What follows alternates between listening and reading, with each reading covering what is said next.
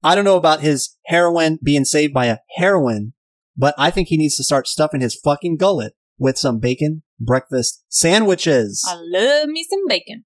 Well, you have all the bacon that you want to eat tonight. Thank you. But no pork rinds for you. Ugh. Attention, audience. Please heed our secondary scary advisory. Beware the stark broadcast on the surfacing of Drisking's past. It's too late to air what you hear here, for your faded, fallow fear has reappeared. Welcome, audience, you stark, shady ladies and dark, bent gents, to this chilling, fulfilling, horror excursion edition of Chemohawk Sessions. Darker mile marker, an ungory but unsettling episodic dissection of Q-Code Media's best time-killing, fear-instilling, wine-swilling, spine-thrilling, blood-chilling podcast, Berosca, Season 2, which aired October 6th, 2022.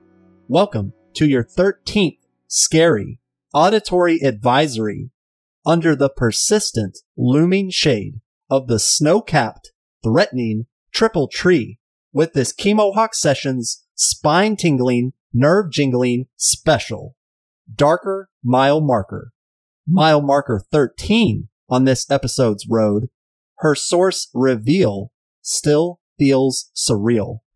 Red Devil, can you believe that we have completed almost 13 of these episodes? Unlucky 13. I just am really proud of us because I don't know a whole lot of motherfuckers out there that are listening to a podcast and then putting together some research and creating a podcast about that podcast. Yes, you're making very fair points. Part of it is on us for being clever and creative, of course. But the other part of it is I truly believe in the subject matter and the source material. I found Berosca to be such a worthwhile excursion that I think it was worth making people aware of its brilliance. Yeah. Well, you're a true fan. True fan indeed. And I've even checked out the apparel on Q-Code's website. And unfortunately, the Berosca shit swag is kind of lame. But if I ever were to find a really cool Berosca shirt that had, say, the triple tree and like a body falling off of it, or if it was, say, Graham Walker smiling, but his shadow across the backyard looks like Sinister or something, I would definitely be interested in some Berosca attire. But I say one day, and you tell us, audience, we crank out our own Darker Mile Marker apparel. Of all of the different Chemohawk sessions, which do you think should get its own shirt? Oh, that's hard. I mean, I know we haven't done Chemohawk Confessionals yet, but that could potentially be a good one. But I think Darker Mile Marker would make a really good merchandise item. I also think White Collar Black Belt. Yeah, well, in Chemohawk Sessions in general, I mean, with Othello, we could do so much. I was just thinking, imagine if there was a White Collar Black Belt t-shirt. It was a white t-shirt with a black tie, just like a black stripe going down the middle, but then it joins into a black belt around the waist, but it's all on the t-shirt. Yeah. So like a black tie that's maybe even the same material as a belt, like a black belt, or just a black belt wrapped around the shirt like a bolo tie. You know what I'm saying? Yeah. But I think it's all brilliant. Today, we inspect, dissect, and reflect on the 4th episode of Season 2, 13th episode chronologically, of Berosca, an unlikely tomb. Today, Kimber, by Jimmy Prescott, gets her ass tased, but her red-headed ass is dazed, not dead, and simply grows more crazed. She still wants to drive with a trunk load of gats. Sam, like us, is shocked by Kay's source, but the heroin needs to run its course. Get it? Heroin and heroin? Very clever. And Sam needs to detox fast to face his deadly dad, chief of the Drisking police force. Jimmy proves a fucking rat. He can make sound sinister, even idle chit-chat. But Kay is not fucking around, as she's a hellcat armed for combat. We learn that Kimber's handler was Graham. JP reminds Sam to get with the program, and sadly, Kay will never need a sonogram. That's fucked up. Yeah, poor Kay. But I mean, I'm proud of these rhymes. Shit. Sam wants to further his goal of patricide. He slays by flushing his drug-fueled demon dragons in stride. Will Sam remain clear fucking eyed, or will his junky ass backslide? The answer is, you must remember, Driskine's now a snow-covered town. Kimber's love for Sam is so deep, she spares him another Xmas flick. But Kay still thinks to wish him Merry Christmas. But let's be real. She should have said very, wary, scary, find a new mile marker body to bury, Christ mass shooting, for the circumstances here are far, far from fucking conventional. We discuss the bedside manner of a devoted shortcake, dark Driskine intrigue surrounding the missing McCaskies in the mine, a miniature replica treehouse of horrors, and the need for their parolee pal computer hacker, as Graham Walker is no slacker. Neither plot thread nor implied dread is missed, omitted, or otherwise ignored, while this double-digit darker mile marker is, by us, explored. Now, you might have heard a little bit of Othello whines. Othello desperately wants to be in this room. Very badly. But alas, he cannot always get his way, or else he will run the fray. Replacing snake, dragon, drugs with shortcake's hugs, your faux ghost host, falsetto prophet, and one wily redhead getting tased into a daze, co-host. Red devil, and you better not tase me. Sam's on parole. Driskine abhors birth control, and the cold, snowy road takes hold with a bold mile marker. While we host and sip dry wines, read between the misspelled signs on your tour of Driskine's mines. Welcome to Driskine, land of one no-tell, faux-hell motel, where bound ladies and their babies sell, pay in cash. At the faux-hell motel, where we rehash old mile markers of Driskine's past with this darker mile marker broadcast. In this next chapter, Jimmy does what he does best, talks mad shit, and we all feel in our collective tummies a pit.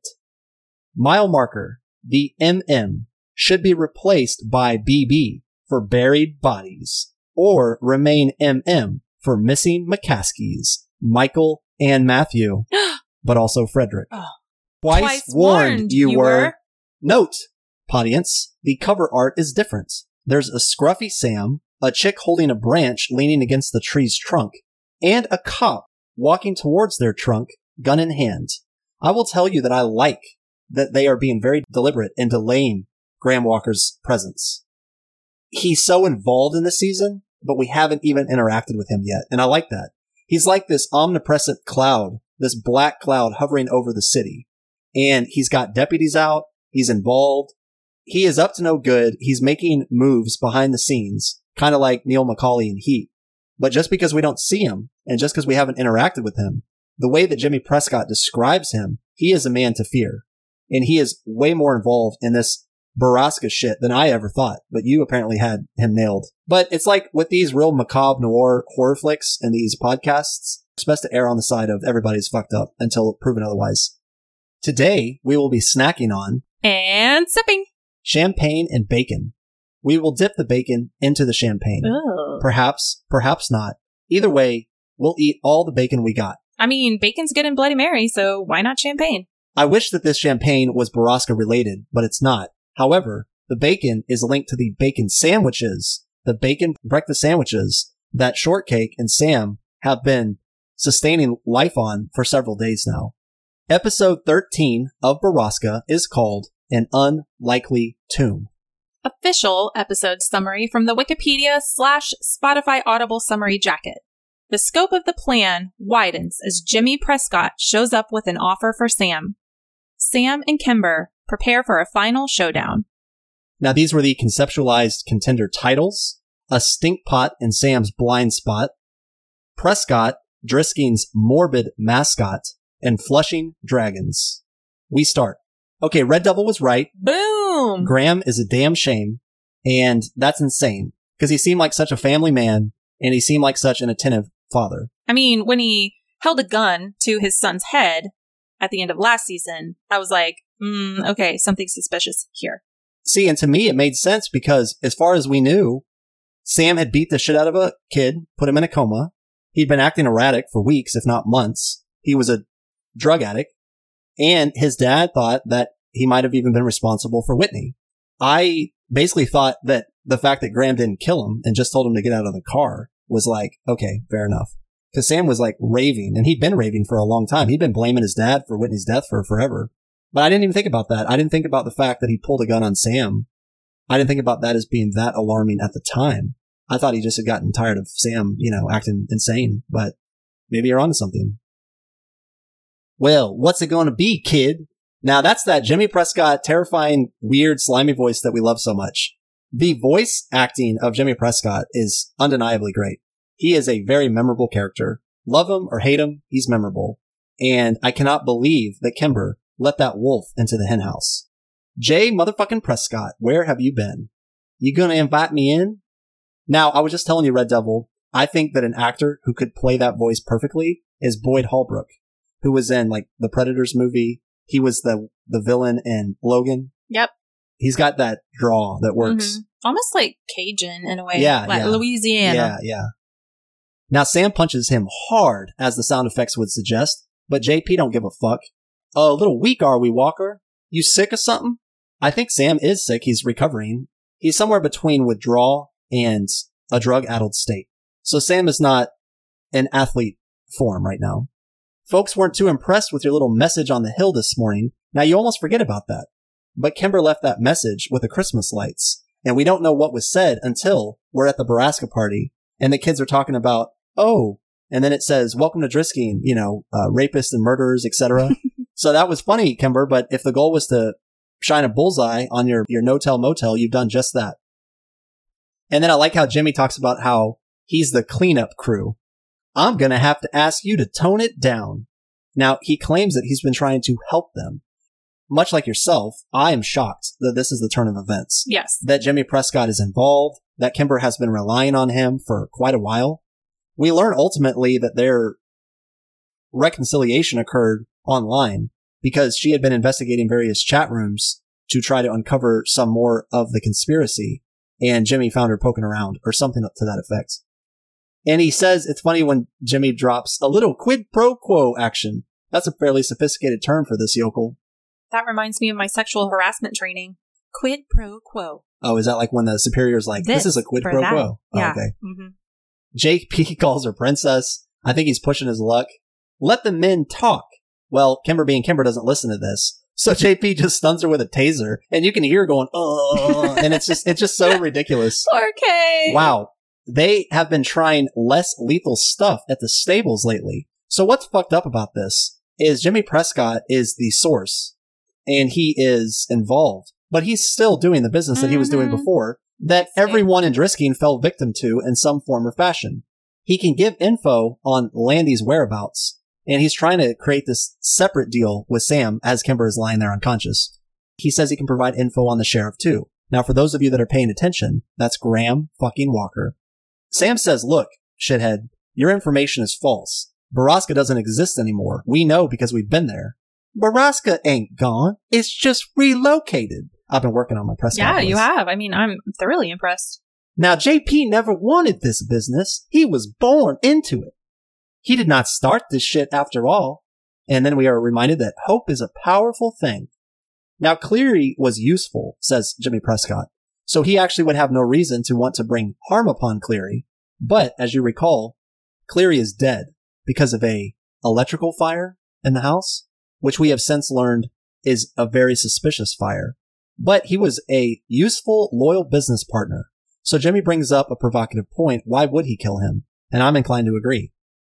Now, the mine is under new management. And then, of course, you're already wondering what he's about to say, which is, there's a new sheriff in town, kid. Meaning Sam Walker's father. Baraska is doing what the best stories do. The characters involved, no matter how ancillary they may seem, are going to play a larger role in the developing plot. And so, as big of a world as Baraska was, even though Drisking's a relatively small town, we were introduced to a shit ton of characters in the first season. But now, who are we left with? All of the remaining characters that were there every step of the way, they're either dead or they're playing a pivotal role in the plot now. Sam's dad, Graham, taking over Baraska, Jimmy being the mole, Kimber and Sam fighting for their lives. These are characters that we've spent a lot of time with. So I'm glad that they're not pulling just some random asshole, out of the woodwork. Well, and the other thing I'd add is, even though I had suspicions about Graham, I think that they've done a really nice job of still giving you little pieces. Like, I never would have guessed he killed Cleary. They're still able to surprise me. Well, in case you were wondering, Graham did in fact kill Cleary. That's pretty clear at this point. We learned a little bit more about that. Well, why would Graham kill Cleary? Well, it wasn't just as simple as he was just in the way. Or no, it was, since Graham has been in charge, Cleary was the one who ultimately gave the order for Whitney to meet the Shiny Gentleman. And because of that, he had to go. Because evidently, the one child that Graham does love is Whitney. And of course, she's gone. Walker killed him for revenge. So just for a traditional staple known as revenge. Now, Walker also wanted to expand this Baraska operation. Why Jimmy Prescott has a bone to pick, probably a human bone, no doubt, is that he was cut out of decision-making.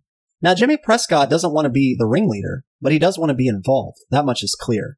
And so it becomes, just like in the film Alien vs. Predator, enemy of my enemy and all that shit. Jimmy Prescott wants Sam's help in killing Graham Walker. And of course, the way that he explains why he needs his help is believable. Now, Walker burned down Cleary's house, killing both Cleary and his wife. But then he decided to change the business model. Bigger, faster, more money. But Jimmy says, look, I didn't want all that because this was a family business. Now, here's my question. How long has Graham been involved in this operation?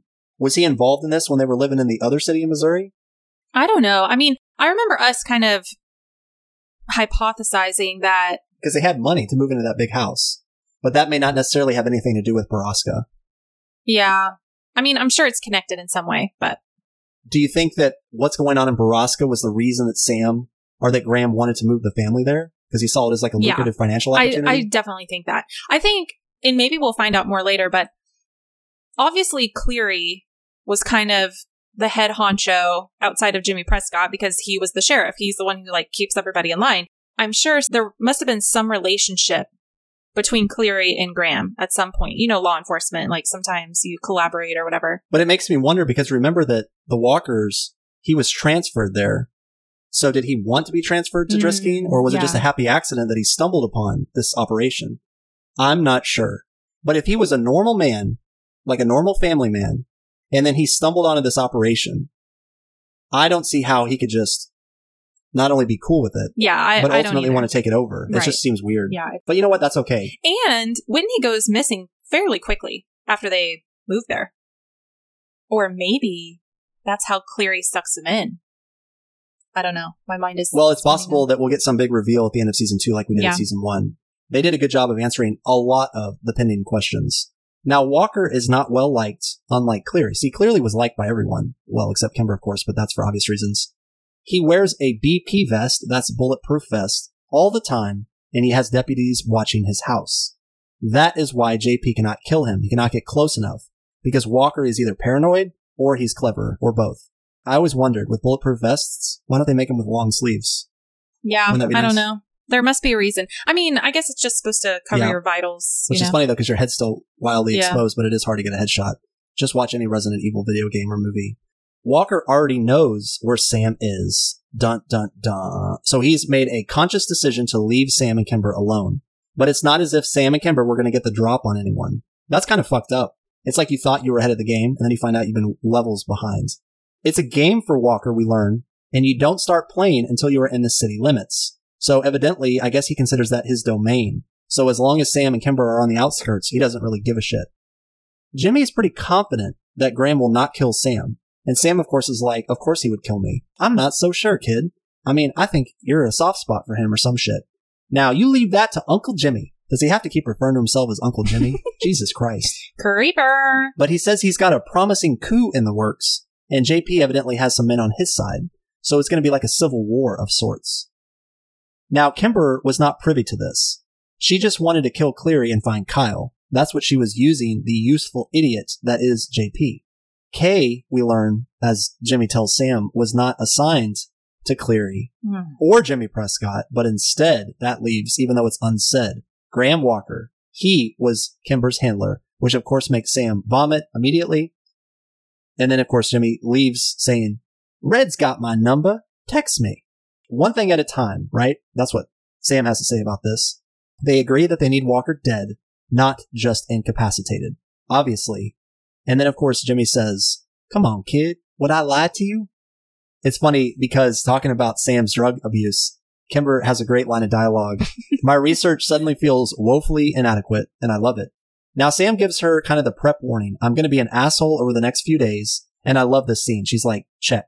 And he just goes on this list of all the horrible ways he's going to be to her. And she says, check, check. She clearly cares about Sam. And at this point, who gives a shit about Kyle? I think Sam and Kimber need to be together, but that's just me. No food. Wow, he does not even want a bacon breakfast sandwich. I'm glad I'm not a heroin addict. But the irony here is that Sam, trying to recover from heroin, requires a heroine. Interesting. She says, let's put on a movie, but it won't even have to be an Xmas one. So she's taking pity on Sam in his wounded state. I would never do that to you. The question is, who will Sam be in 3 days? That's what we want to know. That's what Sam wants to know. And that's what Kimber definitely wants to know. But Kimber will have to stay strong, as Sam knew that she would. And then now Sam gets his lucid dreams per usual. Unfortunately, because of the dreams, he's having hallucinations and he's acting the fuck up, which is bringing down the attention from the motel manager. But if it's a no-tell motel, the manager should leave them alone. You don't ask any questions, right? The motel manager threatens to call the sheriff if they don't keep it down, which immediately Kay is like, okay, we'll be good. Now she's on the phone with Leah Dixon. You can barely hear Leah Dixon because Q-Code will do what other podcasts won't do, and it will show this fine attention to detail. Like that is what you would hear if someone else was on the phone, but they were close, where it's like muffled, but you can kind of hear Leah Dixon. There's getting and giving advice, but Leah also clearly cares about Sam. And Kimber cannot stop worrying about him. Now, Kimber offers to massage his back. Very kind. Leah Dixon sends a package to them for assistance, just like Eric did. But remember, Eric's package that's incoming is going to be maple syrup-infused bacon breakfast sandwiches. I'm not sure exactly what Leah's care package will be, but it's probably drugs. Merry Christmas, Sam. Kimber takes the time to tell him. And then we learn through that great noirish narration that on the fourth day he woke up and reality is painfully bright and raw. And on the fifth day, 5 lords of leaping. No, what's 5? 5 golden rings. Okay. He ate a breakfast sandwich though. So that was his golden ring. Now there's a simmering controlled fire of rage. That was Sam's speed. Just great dialogue. Then of course, Kimber's like, I can't believe that fucker tased me. And I love how she says, getting tased sucks, by the way. It takes me back to high school. And Sam missed Christmas. He just completely missed it because he was zonked out. Oh, and then, of course, Kimber wants to guess what the gift is. Ooh, can you tell me what it is? Can I guess? That's Red Devil. Yep. Red Devil doesn't like waiting for gifts. Nope. Sam promises, a solemn promise, that they will, in fact, get Kyle. She hugs him. He's in pain. He says, ow, why do you have to hug me so hard? Now they need a plan, not just threads of 3 different plans. So even though Sam is recovering, he still makes sense, and that's a good line of dialogue. Now, this is the plan. 1, Kyle. 2, revenge. 3, Eric's records. Boom, bam, bing. Bada bing, bada boom. Yep. JP caught Kay poking around in message boards. That's how they got in contact, just like I said. Now it's a matter of discussing, like, okay, with Eric on the phone, I think, Driskin does not have any data centers, right? And Graham has always been really good with computers, Sam tells Eric on the phone. Evidently, Graham helped Whitney build a website for something once upon a time. So that is the worst skill for this corrupt sheriff to have. I'm not afraid of Graham, says Sam. They will stay at the back of the Prince Ridge.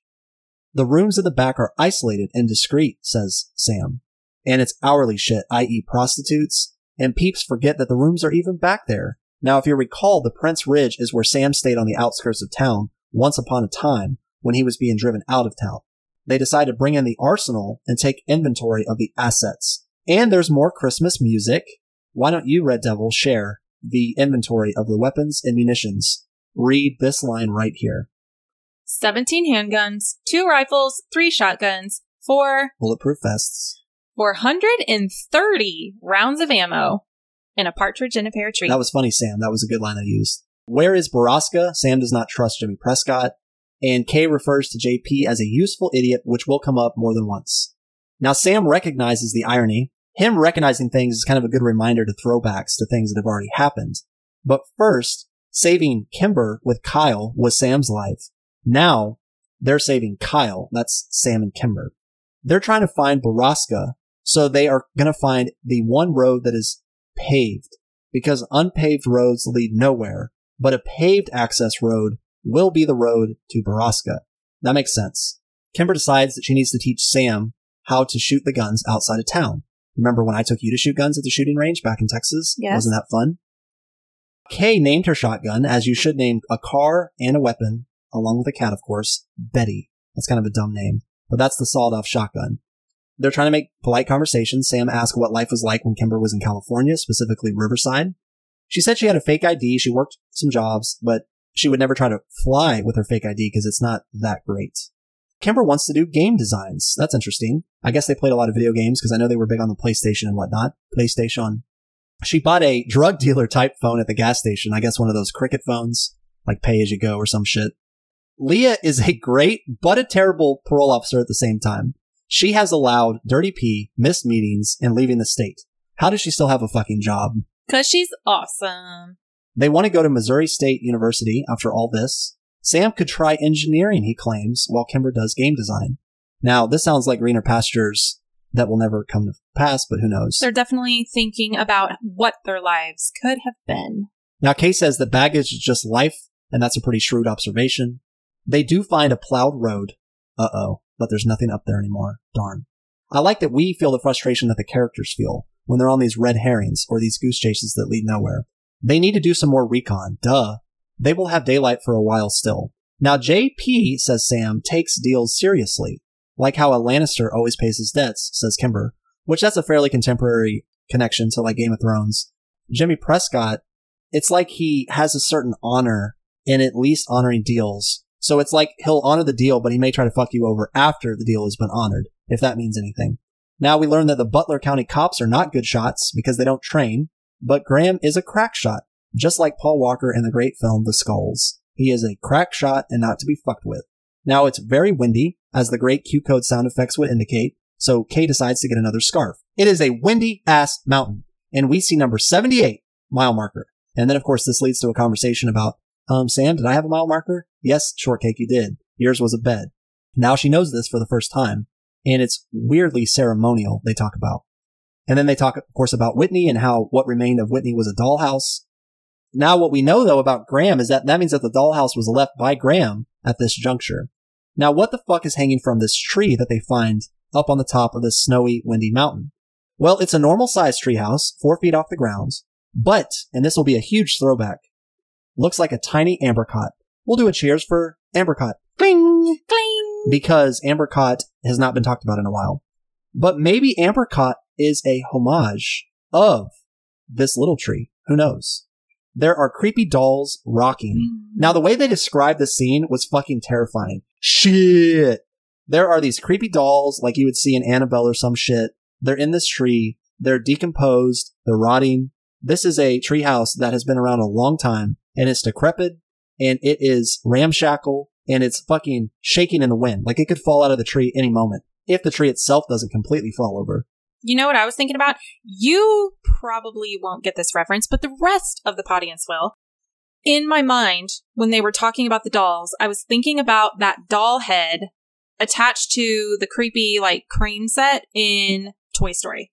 Super creepy. I'm going to have to show you a video/picture of that later. Now there's red paint. Frederick, Michael, and Matthew McCaskey. Beloved, remembered, avenged. The three McCaskey brothers. Dun, dun, dun. The plot thickens because we haven't talked about the cave-in or the mines or the missing McCaskey brothers that initiated a whole citywide search once upon a time and led to all this money getting passed around. So we haven't talked about that in a while, but here we are.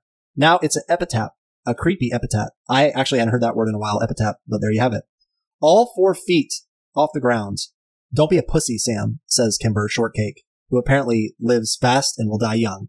But you go in there, Kay, Sam says.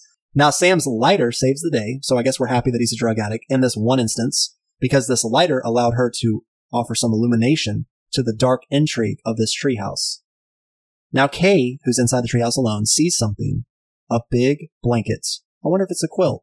I wonder if it's a Buc-ee's blanket from Buc-ee's gas station. I want a Buc-ee's blanket. There are bodies underneath it. Oh my Christ. Dead bodies everywhere. The music is on point in a very big way. I'm loving the music. I'm loving the sound effects. For the entire time that they're in this treehouse, you hear this consistent, unrelenting wind, and it's awesome. I can feel cold through my fucking ear canals. It's the three boys. They were supposed to be lost. What the fuck? They were supposed to be in a caved-in mine. What the shit is going on? They're skeletons with caved-in skulls. Why weren't they buried? What the fuck is happening? Oh, this spins us around on our heads. What if the boulder is not mile marker number 1? The paint on the side of the treehouse is the same as the other mile markers. Perhaps mile marker 0, as in ground 0? Do I need to change the name of this broadcast?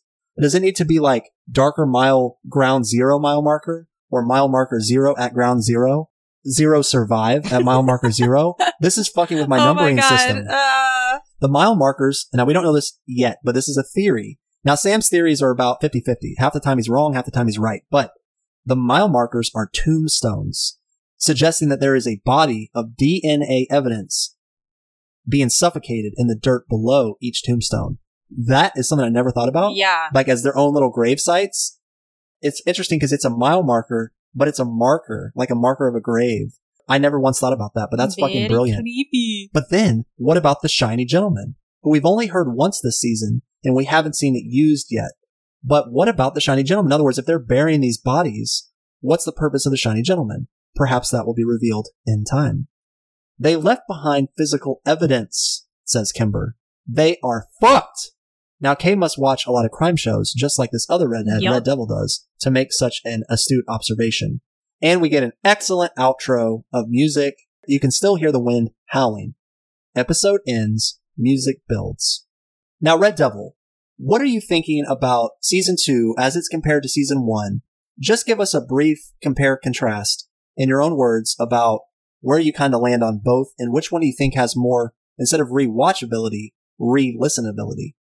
I like Season 2 better, honestly. I like both, but, you know, we get the nostalgia thing since they were kids, and we don't really know what Berosca is in Season 1. But the reason I like Season 2, it's just bananas. I never know what is going to be revealed, who's going to be coming back into the picture, or what's going to be happening. So I personally think that it's more entertaining because it's less anticipatory what's going to be occurring. Not that I guessed what Berosca was, but I feel like there's more mystery.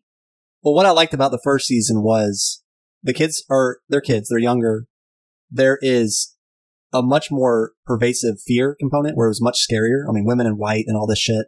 And you had a larger spectrum of voices. You had more voice characters, more voice acting. So far, this has been limited to about 5 voices. But I really do like it, and I really am impressed with the quality of the material, because at this point, I don't think Season 2 is based on the original source material of C.K. Walker, a.k.a. Rebecca Klingel, because I think hers began and ended with the first season of Berosca as we know it. Mm. So I think this is fresh source material.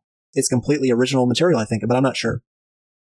Stay alive, outrun, outlast for next week's Darker Mile Marker Surreal Reveal. Mile Marker 14. On this episode's road, Shortcake's source, a Trojan horse. And for you Greek fans out there, you will appreciate that reference. And there was just a Trojan horse commercial for the Super Bowl. Will Sam and the sailor outgrow revenge or slowly grow still more unhinged? Here we'll shed a dying flashlight on freshly painted, but still blood-tainted, mile markers. Doubly F-stars remember. Roadside sights grow starker, each darker mile marker. Twice warned you were. Falsetto and Red Devil out.